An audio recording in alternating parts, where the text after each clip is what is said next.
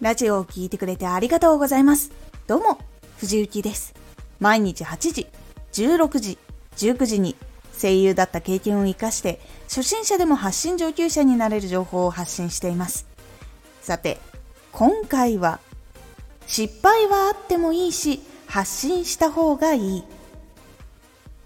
失敗はどんどんしないとわからないことがたくさんあります。その失敗を伝えてどうやって乗り越えたのかっていうのを一緒に発信することも大事になります。失敗はあってもいいし発信した方がいい。失敗を伝えると同じ失敗をしたことがある人とか実はすごく完璧な人間だと思っていて話しかけにくいなって感じていた人が話しかけやすくなったりします失敗は基本的にあっても大丈夫です方が人間らしいと思っています。いろんなことができるようになった人たち有名になった人たちもすごい失敗をしたことがあったりとか自分のせいで仕事を台無しにしそうになったりっていうことを経験がある人いると思います。さらに失敗をするとたくさんわかります。チャレンジしなかった時よりも行動して失敗した方がチャレンジしなかったらできなかった体験とかやり方とか知識っていうのにぶつかったり出会ったり教えてもらったりっていういろんなことがあるので知ることができます。なので失敗はした方がいいです。そして必ずしも失敗するわけでもないのでちゃんと成功のところにも行けるのでいろんなことにチャレンジしてみるっていうことが大事です。そして失敗って伝えた方がいいのかなって考えることがあるかと思いますが失敗をちゃんと伝えたり公開することで信頼につながることが多いんです。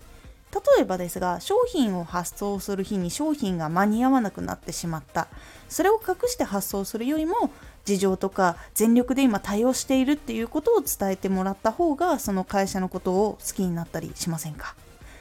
今全力で発送のために頑張ってくれているんだと好感を持つ方が多いんです。他にも自分がやってきた活動の中であった失敗で多くの人に伝えることで役に立つことなどは届けた方が喜ばれることが多いです。例えばスマホの乗り換えに失敗してしまったと。前にちゃんと大手の会社以外のところを調べていなかったせいであまりスマホ代を安くすることができなかったとか大手以外のところもいいサービスが多くなってきてて本当に安くすることができるとか。だから自分はそれをしなくて失敗したけどみんなやるときは調べた方がいいよっていうことを伝えると乗り換えを今すぐ考えていなくてもいつかするかもと感じて気をつけようと思ってもらえるんです。他にも上がり症で人前で話すことができなくて頭の中が真っ白になって恥ずかしい思いをしていた時期がありました。その時期は本当に人の前で発表しないといけないってことが苦痛になるくらい苦手でした。ですが上がり症を変えようとしたり話の練習したりすることでどんどん変わることができたんです。というような話をすると同じ悩みがある人も共感して親近感を持ってもらいやすくなるんです。なので失敗はした方がいろんな情報も経験も得られるのでそれはそれでいいですし失敗は発表する時とか届ける時にはうまく味付けをして発信した方が多くの人に響きやすかったり親近感を持ってもらったり信頼につながったりしますので是非試してみるようにしてみてください。今回のおすすめラジオ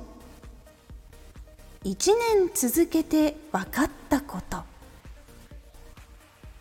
1年発信を続けてみて特に強く感じた3つのことをお伝えしています。このラジオでは毎日8時16時19時に声優だった経験を生かして初心者でも発信上級者になれる情報を発信していますのでフォローしてお待ちください。毎週2回火曜日と土曜日に藤雪から本気で発信するあなたに送るマッチョなプレミアムラジオを公開しています。有益な内容をしっかり発信するあなただからこそ収益化してほしい。毎週2回、火曜日と土曜日。ぜひお聴きください。